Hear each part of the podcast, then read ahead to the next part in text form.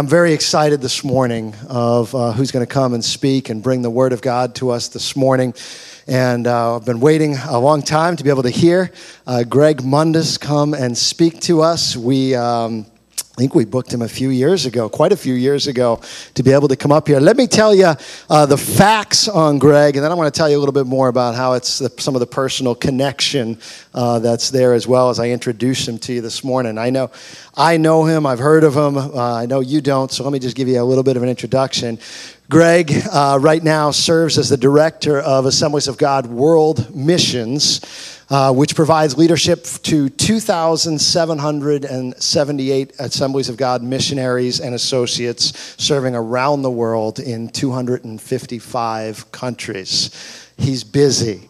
Um, but uh, this is the work that God has called him to. Uh, Greg accepted Christ at 13 years old while attending a military chapel service in Gordon, Georgia. And he was called at a Sunday evening church service, praying at the altar when he sensed God called to ministry. And there was a message in tongues, an interpretation that confirmed God's plan for his life. Uh, he and his wife served as missionaries over in Europe, in Austria specifically, uh, for a number of years in the 80s, and then became the director of Central Europe and then Europe, uh, the Europe region for 13 years, served as the executive director as that. He's been in his current role since 2011 uh, serving in Springfield, Missouri, uh, and around the world, really, as the U.S. Assemblies of God World Missions Director. So, those are the facts on Greg, but let me give you a little more personal connection of why uh, I wanted you to hear him this morning, too. I first heard of Greg when I was at Evangel University as a student, and I didn't really hear of him, I really knew of his daughter. Uh, his daughter Holly and I went to school together, graduated the same year, and she, Holly's uh, roommate, was dating my roommate. And I knew, uh, I knew Rebecca, the, her roommate, well, but I didn't know Holly because Holly never left her room. Holly, I know I was probably the smartest person I ever met at Evangel. Uh, she was an incredible student, uh, but I met her, got to know her, and uh, how the Lord works is amazing because later on, Holly married a guy named Jason. And uh, they served in a church here on the North Shore of Massachusetts for a while while Jason was at Harvard. And now they serve as missionaries in uh, Israel and Palestine. And we support them as missionaries there and have been supporting them. And it's amazing how the Lord works and plants his church on relationships. 2012, I got the chance to be out there with Jason for a little bit see the work that they're doing in Haifa and in the area. It's amazing the way the Lord is using them. Uh, he took me out for what is still the best shawarma I've ever had in my life. Um, and uh, and they're they're just great friends. They're doing a great work of ministry there. We're glad to be able to supporting them and partnering with them. And so there was that connection. But I just learned about another connection that I didn't know about. Uh, 1977, mid 70s, Harvey Meppelink and Jean was traveling around this country and telling them, We want to plant a church in Lexington, Massachusetts. And uh, they were traveling around and uh, they wanted to plant a church in Lexington, Massachusetts. And for those of you that don't know, this church was originally in Lexington when it was planted in 1978. One of the places Harvey Meppelink went was Springfield, Missouri, to a church called Central Church, where a man named Greg Mundis was serving as youth pastor there. And he said, I want to get on board with what you're doing, Harvey and Jean, up in the Boston area in Lexington, and I'm going to support you at $15 a month for that church. So the seeds of this church back then, Greg was supporting it, even though he didn't know that. Now he's coming back to preach to us as the world missions director of the Assemblies of God, and it's just amazing that he comes not only to speak to us from where he was, but comes as someone who has planted the seed for this church, for the people here today. And you know what? That's how the gospel works. It's like 12 guys. Jesus said, You're going to go and change the world. And how does that happen? Because you plant seeds and they grow and there was no church in Lexington, and there wasn't this Assemblies of God church in Burlington, and now you're here. He's already preached in Belmont this morning, where there's another congregation there, and it's amazing to see the way the Lord works. So, would you welcome, give a hearty welcome to Greg Mundis as he comes and speaks to us today?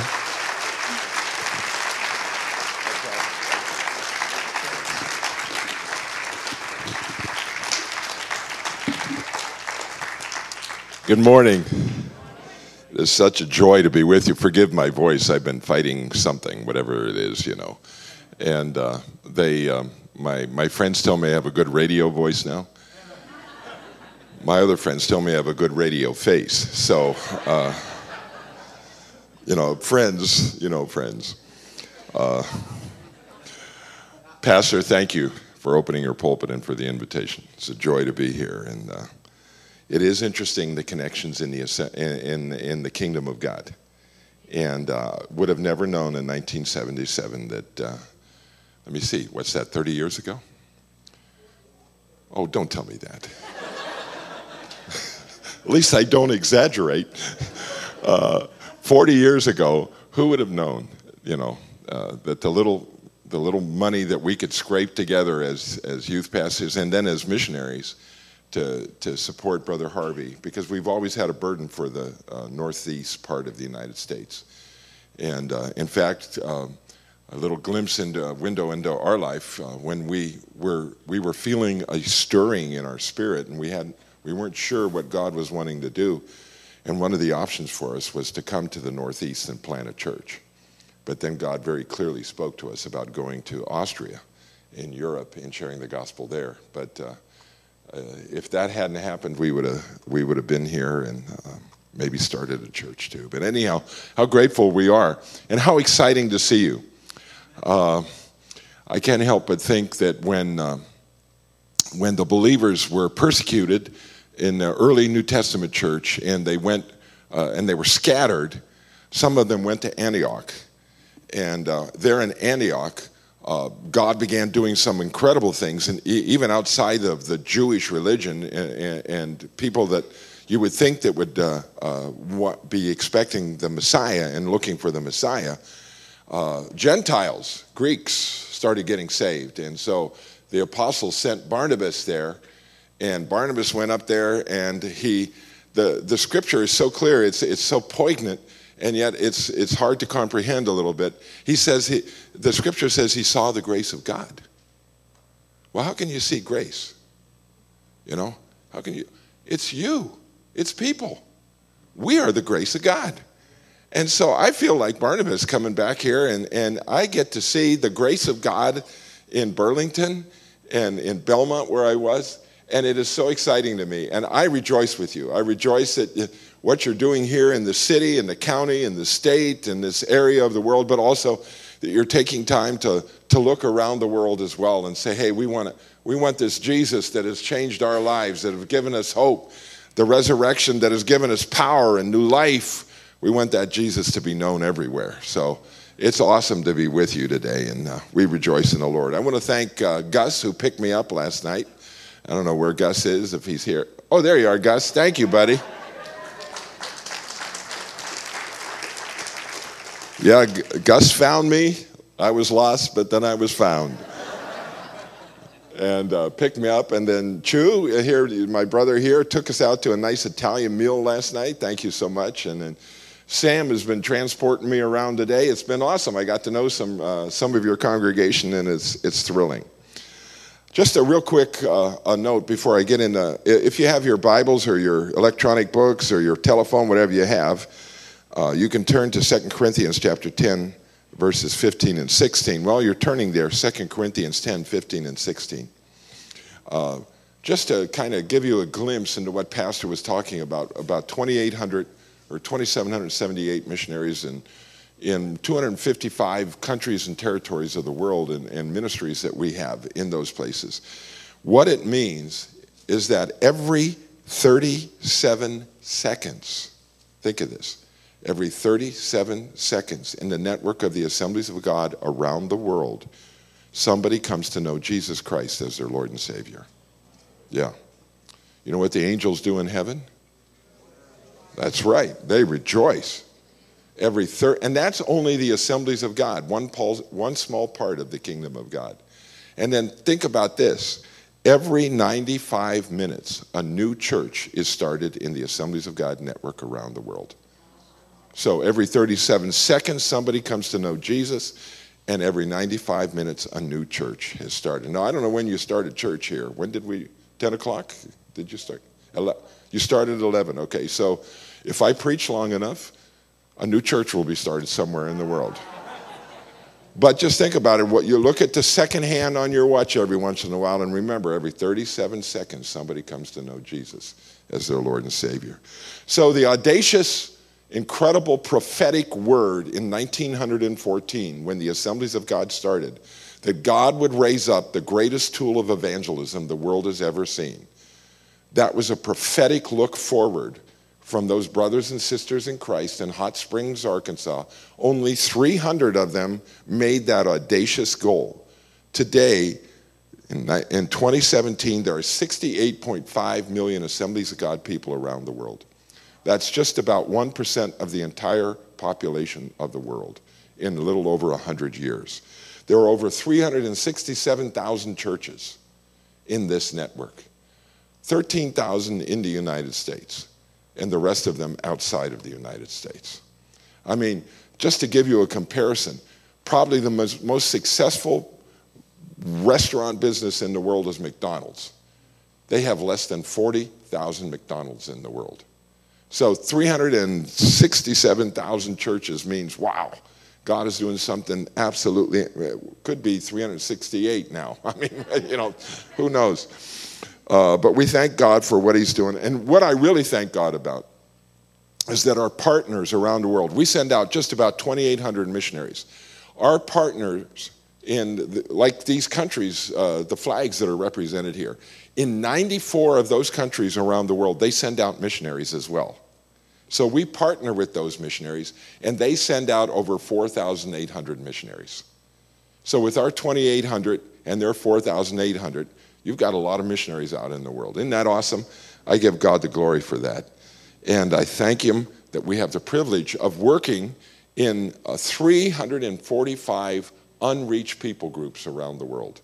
People that have never had the opportunity to hear, and we'll talk a little bit more about that. But if you've turned in your Bibles to Second Corinthians, it says, Our hope is that as your faith continues to grow, our sphere of activity among you will greatly expand so that we can preach the gospel to the regions beyond you. And that's really how we came up with the title and the theme, Beyond Borders.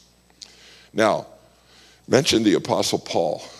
Before Paul became Paul, as you know, many of you know, that he was Saul. He was a Pharisee, he was a persecutor, he was like the number one jihadist of his day and persecuted the church of Jesus Christ.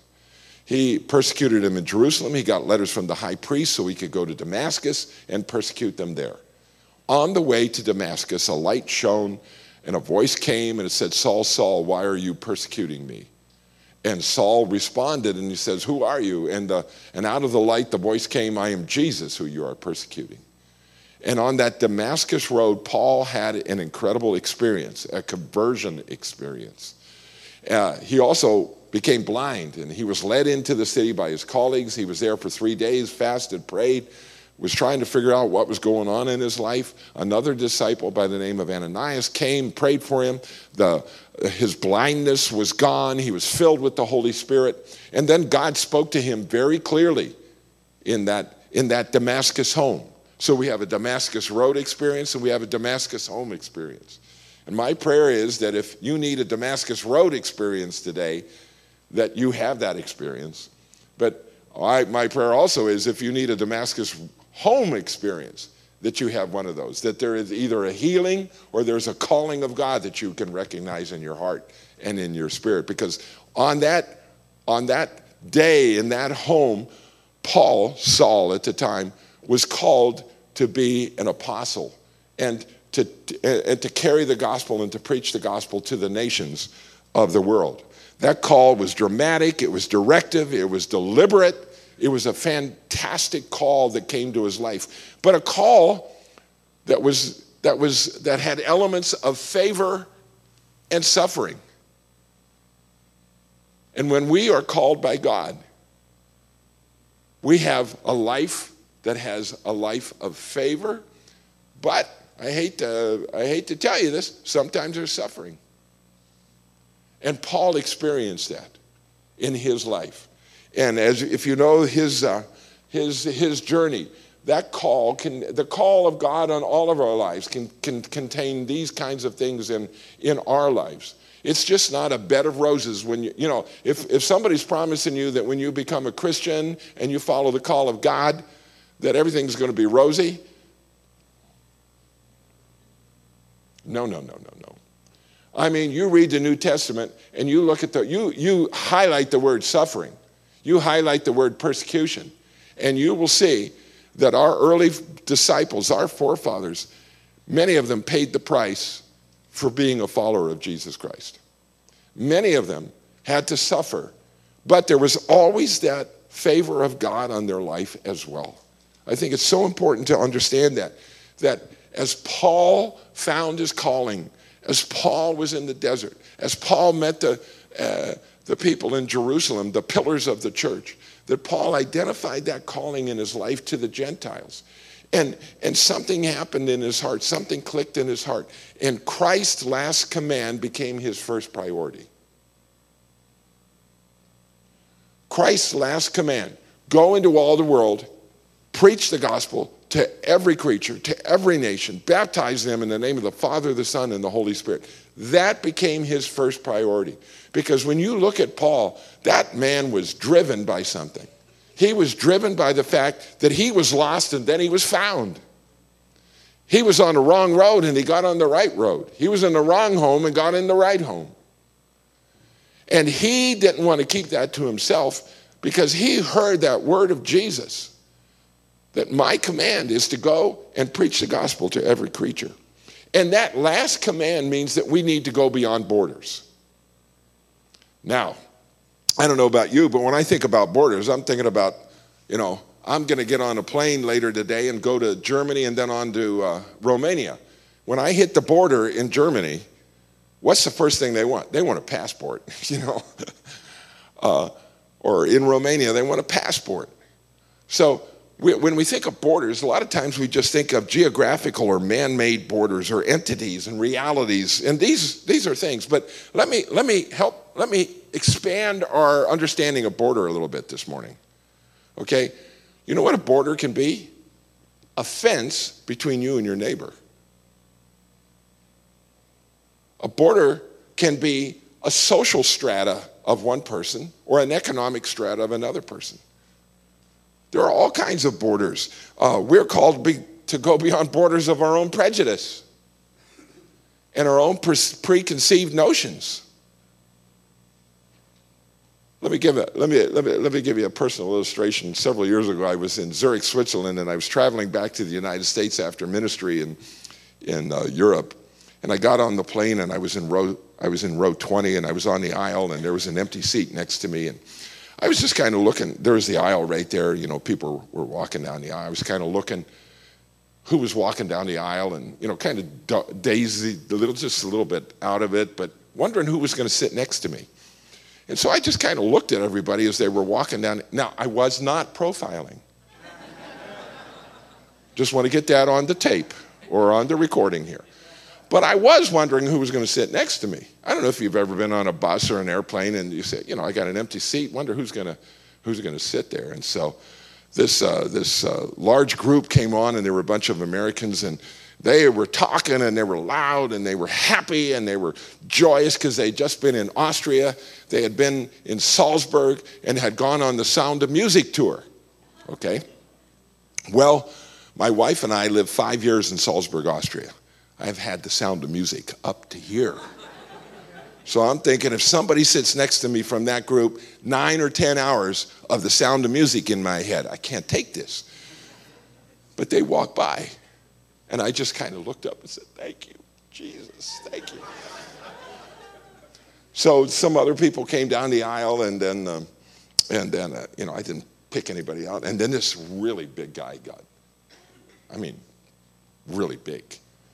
Now, please understand my perspective of big.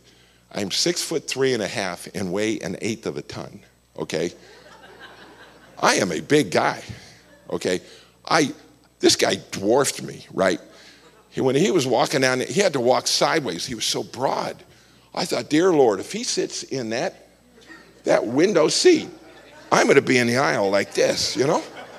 You ever, you've been there. That's what you've been there. And so uh, he, he walks by me, and I just go, thank you, Jesus, thank you. You know, favor and suffering, that was favor. And uh, so the seat is still empty beside me. And uh, nobody's, nobody's coming on the airplane. And I'm thinking, wow, empty seat, stretch out. This is going to be awesome. This young lady gets on the airplane, right? She's in black leather boots, black leather pants, black leather jacket, chains, hair the color of the rainbow, rings all around both of her ears, up and down the nose, around the lips, on her fingers. She probably had a lot of rings I didn't know about. She had earbuds in her ear, and 20 rows back, I could hear the music. I go, oh no. She walks down the aisle, taps me on the shoulder, and in German, I speak German because I lived in Austria, taps me on the shoulder and says, hey, that's my seat. And I just looked up at her and said, yeah, I know. You know, suffering. I had favor, then I had suffering. So, okay, I know you guys are too spiritual, but I had an attitude, okay? I had an attitude, and the attitude was wrong, okay? But I had an attitude. And so I'm sitting there and I'm getting convicted, right? And so I said, I got to do something about this. So I said, Hey, um, my name's Greg. And she said her name. And I said, Well, where are you going? And she goes, I'm going to Chicago and then on to Kansas City. Well, that aroused my curiosity because somebody from Zurich, not that I have anything against Kansas City, okay. Um, uh, but I said, why would you want to go to Kansas City? She says, well, I, I, uh, I'm going to the IHOP. So I'm processing this, right? So I'm thinking International House of Pancakes. So I'm trying to keep this conversation going. So I said, okay, uh, you like breakfast? She goes, no. I said, you like pancakes? She goes, what are you talking about? I said, What are you talking about? so we have this back and forth a little bit. And then, uh, and uh, then she said, Stop, listen. Three months ago, I was out on the streets of Zurich. I had graduated high school. I was supposed to go to university. I didn't want to go. I think, what's the use of going to university? The whole world's going to hell. What do I care? Why should I go and waste my time? So she started doing drugs and stuff and all kinds of this. And uh, she says, I was out there and this people my age came along and they were happy and they gave me this little piece of paper and it talked about this guy named Jesus and uh, that he lived 2,000 years ago, that he was born of a, ver- uh, a virgin, that he lived a sinless life, never sinned, that he was crucified, not for his sins, but for the sins of the world, for my sins, and that he was buried. Then he rose again from the dead and now he's in heaven and he's in and they were so happy and we had coffee and you know i thought man these people have some hope. These, these people have some faith. I'm going to try this thing. So i did and i asked jesus to come in my heart and give me new life and he came into my heart and gave me new life and i thought i got to do something with my life i got to do something meaningful with my life so i got online and I found out that I could go to Kansas City, I could get a three month visa for the United States, and I'm going to the IHOP, the International House of Prayer. So I go, What? She goes, Yeah, I'm going to find out the calling that God has for me and what He wants me to do with my life. And then there's this long pause because I didn't know what to say. And she points her finger at me and says, Sir, you need to know Jesus as your Lord and Savior.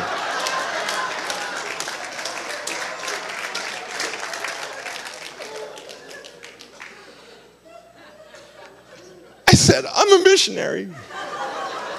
She goes, Are you serious? I said, Yeah. She says, um, You're the first missionary I've ever met. And so I learned a big lesson that day. It's a lesson that my mom taught me as a kid. You know, can't judge a book by its cover prejudice. Now, I don't think there was anything mean in me. But sometimes we erect borders in our head, self imposed borders. I mean, here this girl was a Republican and I'm a Democrat.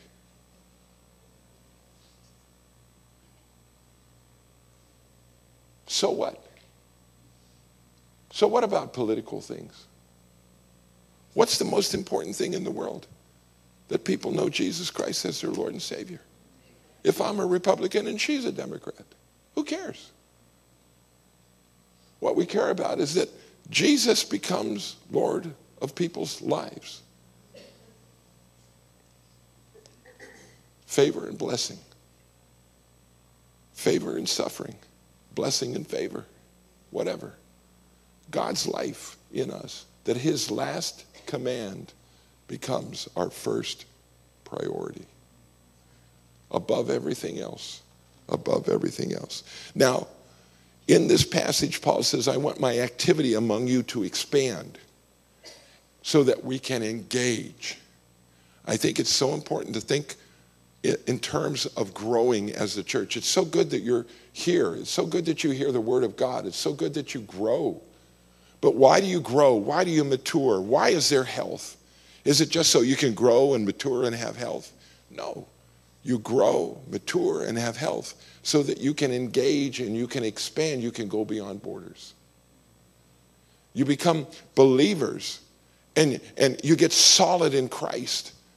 And even from the very beginning, we do that so that we can see the work of God continue. So Paul talks about this. He says he wants to equip, but he also wants to engage. And that is so important in our life is in the church. So I ask myself this question.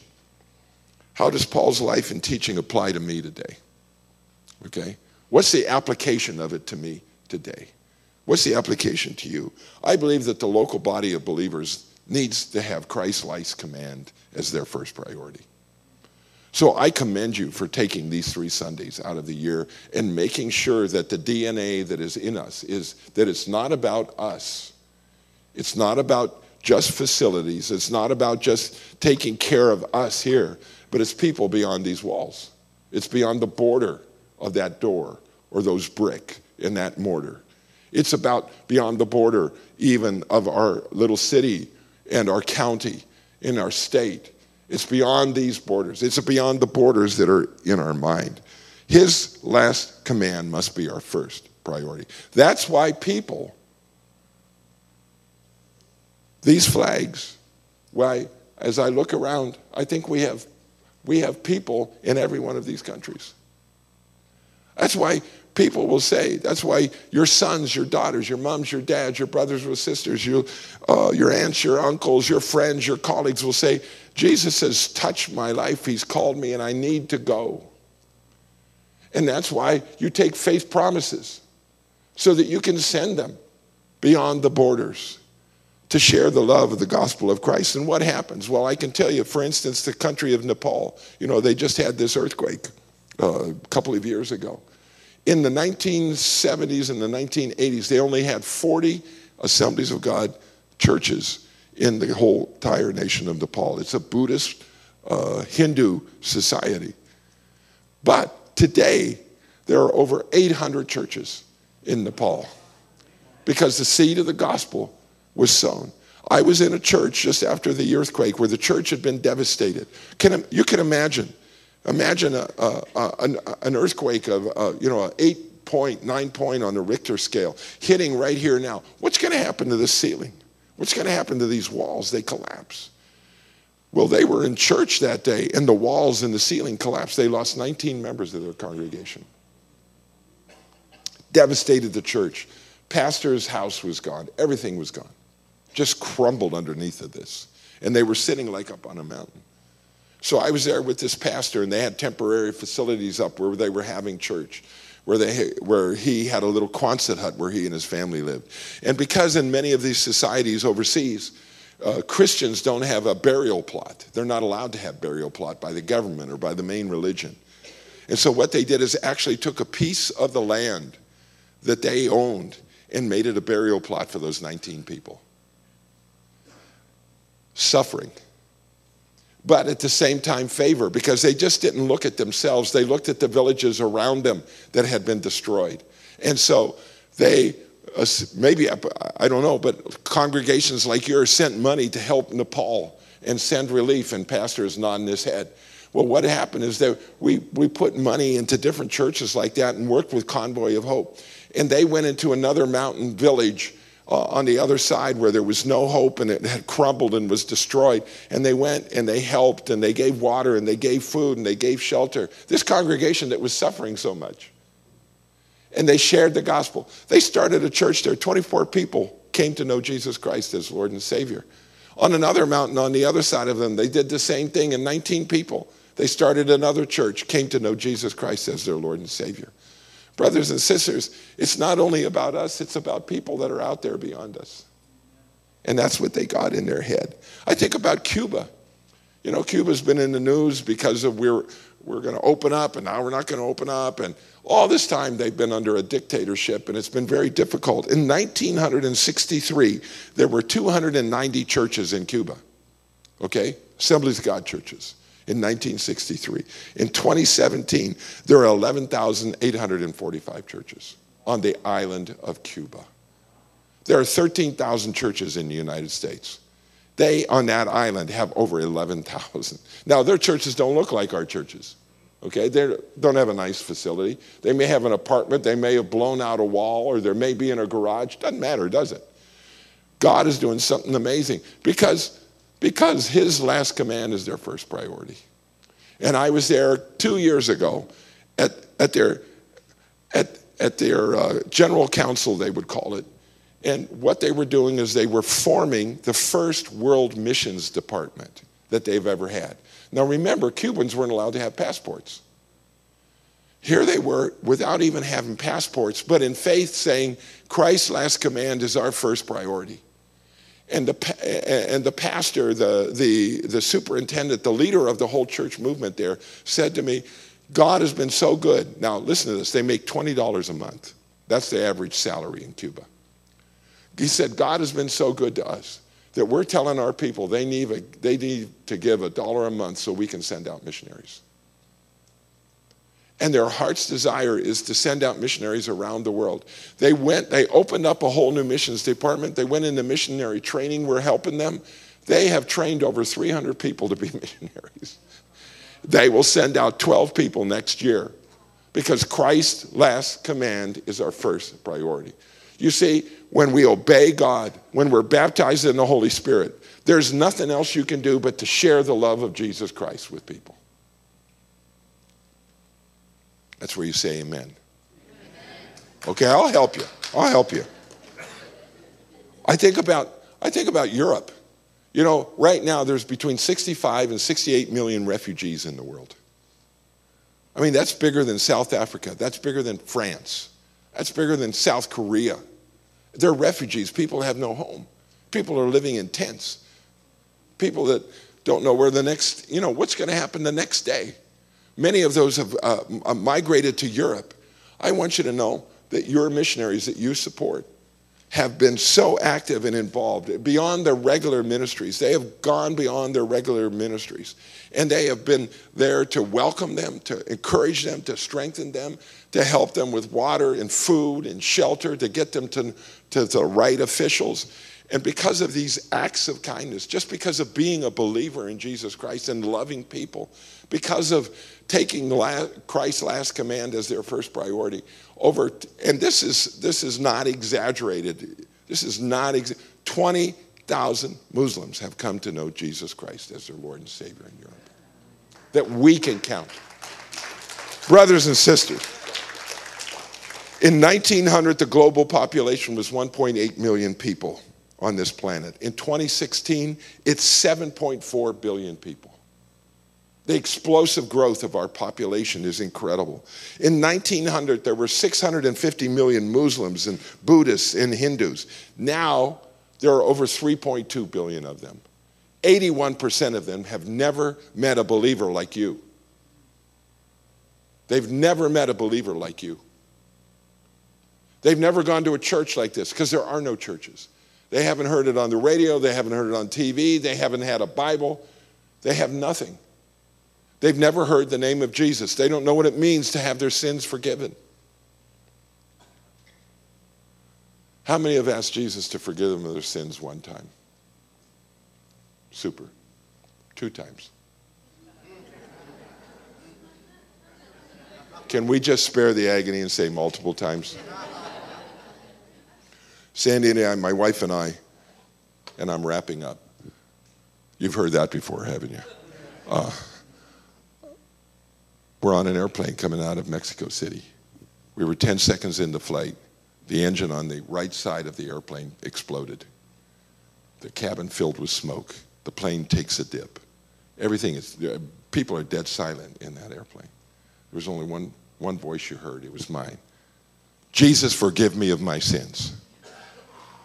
It was a default, okay? The name of Jesus. Think about it in your own personal life. Something tragic happens. What's the first word out of your mouth as a believer? Jesus. You're in almost in an automobile accident. It's Jesus. Or or my your son is playing football and he gets hurt on the field. You go, Jesus, help us. I mean, we, it's so automatic with us. That was the first thing out of my mouth. Jesus, forgive me of my sins. Now it was six o'clock in the morning. Who in the world sins before six o'clock in the morning? But it's, it's a default. Do you know how privileged we are? That every Sunday you can hear the name of Jesus. That every day you can wake up and say, Thank you, Jesus, that I awoke today. Thank you, Jesus, that I can do your word today. I can read your word. I can walk. Thank you, Jesus, that I can walk, that I can breathe, that I can see. Thank you, Jesus, that if, even if I can't see, I can love you. And 81% of those 3.2 billion people never heard. And that's why you have a missions time. So that God can challenge us through His Word and through speakers and through your pastor to say, is that right? Is that fair? Is that, is that how it should be? That we, should, we can say Jesus as a default, and, and three billion people don't even know the name. And no other name under heaven will be given whereby men can be saved. It's the name of Jesus. So I thank you. I thank you for taking time. I thank you for making faith promises. I thank you for talking to your neighbors. I thank you for sending out my son in law and my daughter. I thank you for parents like me that their kids are gone and their grandkids are overseas because you said, We will send the gospel through people. We will make a faith promise. What you do makes a difference in the entire world. The ripples of what you will do touches the world. Man by the name of Hudson Taylor said, I have found that there are three stages in every great work of God. First, it is impossible, then it's difficult, then it's done. Don't get trapped in the impossible. Don't get trapped in the difficult. Get trapped in the fact that God has promised that His word, that every nation, every tongue, every tribe will hear the gospel. And you are a part of that. I challenge you to go beyond borders today. What borders do you need to cross? Is it the border of feeling insecure to talk to a neighbor? I've been there or maybe a friend or a colleague? Or is it a border of fear to release your finances? Is it a border to give in a faith promise offering? Is it a border of ideology, political ideology, or whatever, philosophical views? It is a border of a, a neighbor that is scowling at you all the time. Is it a border of somebody with a different color skin or different language? Or different, just plain different? What's restraining you? What is holding you? Is it a border because you've never crossed the border of sin? You've never had a Damascus Road experience? Or maybe you just have had a Damascus home experience where you experienced the calling of God for your life, but you never really acted on it. Cross the border today. Make a step today. Don't just, don't just stay cross those borders, whether they're in your, uh, in your head or in your heart or whether it's physically. And let's release. Let's release things. Let's release our children. Let's release our grandchildren. Let's release our mums and dads to do the will of God, to cross borders. Lord Jesus, thank you for this congregation. Thank you for their history. Thank you, Lord, for their faith promises in the past and for sending missionaries and for missionaries and missionary associates that come out of this congregation. Thank you for everyone that shares the gospel, Lord. Thank you. I pray your blessings on them, Lord Jesus Christ. I pray, Father, that borders will be crossed today, Lord. Whatever those borders are, whether they seem small or great, God, that those borders would be crossed for your glory and honor. That your last command would be our first priority. I ask this in Jesus' name. Amen.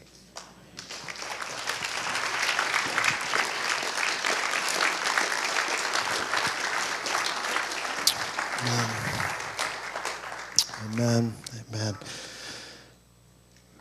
Jesus' last command becoming our first priority. You know, the world that we live in right now, about you, it's just as Greg was talking about at the end there about borders. I don't know why it is sometimes you or I are very timid about crossing some of those borders, especially when it comes about sharing our faith or talking to people about Jesus. Well, uh, that's not true. I think I do know why. I think we all know why sometimes because we feel this pressure, don't we?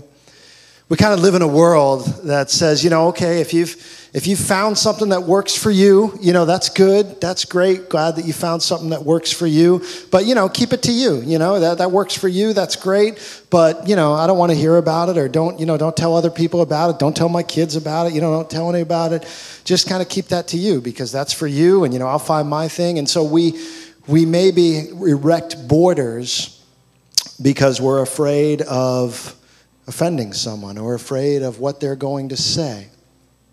Imagine with me that someone had discovered a cure to a great disease that we fight. And this month, uh, a lot of uh, cancer awareness this month, right? A lot, of, a lot of people bringing awareness to cancer. Imagine if someone, one of those, you know, uh, teaching hospitals down in Boston, one of the doctors finally came out and said, You know, we discovered, I, I discovered the cure to cancer, and it's a pill. And, uh, and you take this pill, and all forms of cancer are gone, and you're cured and you're healed of it. We would, that man, that person would be hailed as a hero I mean, imagine that, right? That, I mean, you you you you found the cure to cancer, and you, you know, you've done it. We would, you know, set that person. We'd give him awards. He would be brought up, you know, given presidential medals, and there'd be many families and individuals who would be extremely grateful to him. But then imagine he's on one of those, you know, evening talk shows being interviewed and he said, Wow, this is incredible. You know, you come up with this, you know, tell us the story, you know, about, about how you tell us your story, about how you, you know, what you did, what happened, how you came up with this. And he said, Well, actually, you know, I uh, was working in my basement and uh, actually figured this out in uh, 1984 that, uh, that, that this would work. And I've been sharing it with kind of my couple of my, you know, family and it worked with them and friends and it worked with them. But I, I, you know, I didn't want to, you know, step on anybody's toes. There were a lot of people doing a lot of good work and, and they were doing, uh, you know, and they seemed like they were doing good work. I didn't want to come out and seem like a know-it-all or anything like that. And so I just kind of kept it to myself. All of a sudden, you look at that man differently, don't you? all of a sudden, the one that was lauded as a hero suddenly has all the anger of every person that between 1984 and 2017 ever lost a loved one to cancer because you kept it to yourself. And brothers and sisters, maybe that's us too at times. That there would be those that would say to us, Why are you keeping that to yourself? Why do you allow the borders to stop you from sharing something? Because we have something, you have something. If you are a believer in Jesus Christ, if you've had that Damascus Road experience, where you have you have given your heart to God, then you have something that cures something that's a greater problem than cancer. Because cancer is a problem. But long term, eternal separation from God is an even bigger problem. And you and I, through Jesus Christ, have the benefit of having that answer given to us, shared with us. You come in here every Sunday and sit in, we sit in comfortable chairs and, and air conditioned rooms and we hear about this message and we take it in and, and, we, and, we, and we hear it and we experience it and we know it and we think it's all for us, but it's not. We've been blessed to be a blessing. We've been given a message to be messengers.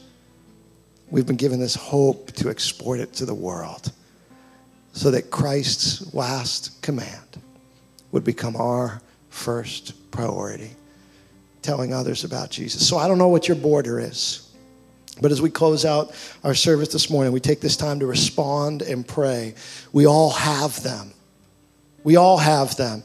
And maybe yours, maybe you're bold and your border's a little further out than somebody else's, but you've got one. You've got one. And so pray, I want to pray and I want to ask God as we close out our service God, would you speak to our hearts? and let us and, and, and be honest with us and would your holy spirit search us and show us those borders that we have within ourselves that we have not been willing to cross to share with someone the hope that there is in jesus christ that they have because christ died for them all he asked us to do is tell someone about it we did we he did the hard work He's just called us to tell other people about it. You're not responsible for their response. You're not responsible for their decision. You can't make them come to Christ. You don't have to die so that they can have a way to come to Christ. All you and I are called to do is just tell them. Tell them about Jesus. And those that are going, this is what we're talking about here, help them to go.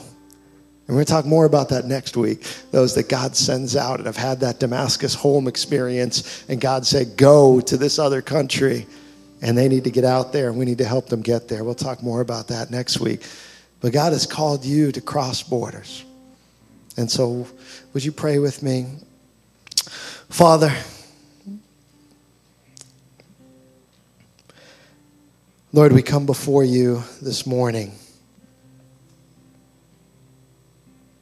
Lord, and we recognize that there are places in our lives that have become barrier walls to your message going out from us, Lord. And we confess and we ask forgiveness for whenever a time arose that you have put us in a position, in a place, and with a person with the intent of us sharing your hope of what you've done for them, and something stopped us. Lord, would you forgive us of those times? We confess at times that we have not been very good ambassadors of the gospel. We confess at times that sometimes we get caught up in things that we allow to stop us our own egos, reputations, political correctness, or the culture of the day get in the way of us sharing Jesus with someone. Lord, if that's ever happened in any of our lives, God, forgive us. And Lord, would you search our hearts now as a church? Would you search our hearts and help us to be honest with ourselves? And would your Holy Spirit bring to light any place in our lives that has become a barrier? Because, Jesus, when you were walking this earth, you said, Love your enemies. And in those three words, you broke down every single barrier we could ever erect for us not telling someone about you. Because what that means, Lord, is, Lord, to love, the greatest love we can have for someone is to tell them about Jesus. And the most difficult person to do that with would be someone who's our enemy. And you said, love your enemies. And so that means them and everyone in between, we are called to share the love of Jesus with. So, Lord, would you help us to do that?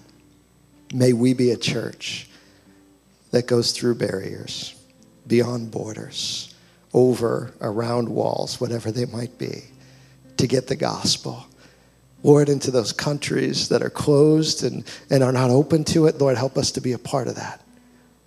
But Lord, into the house across the street, to that person who's in the next cube at work, who we go to work with every day. Lord, may we also cross those borders. Not in our own strength, Lord, but in the strength of your Holy Spirit that goes before us in the work and that loves that person more than we ever could and is at work in their life already. Lord, through your Holy Spirit. And in your name we ask it. In Christ's name, amen.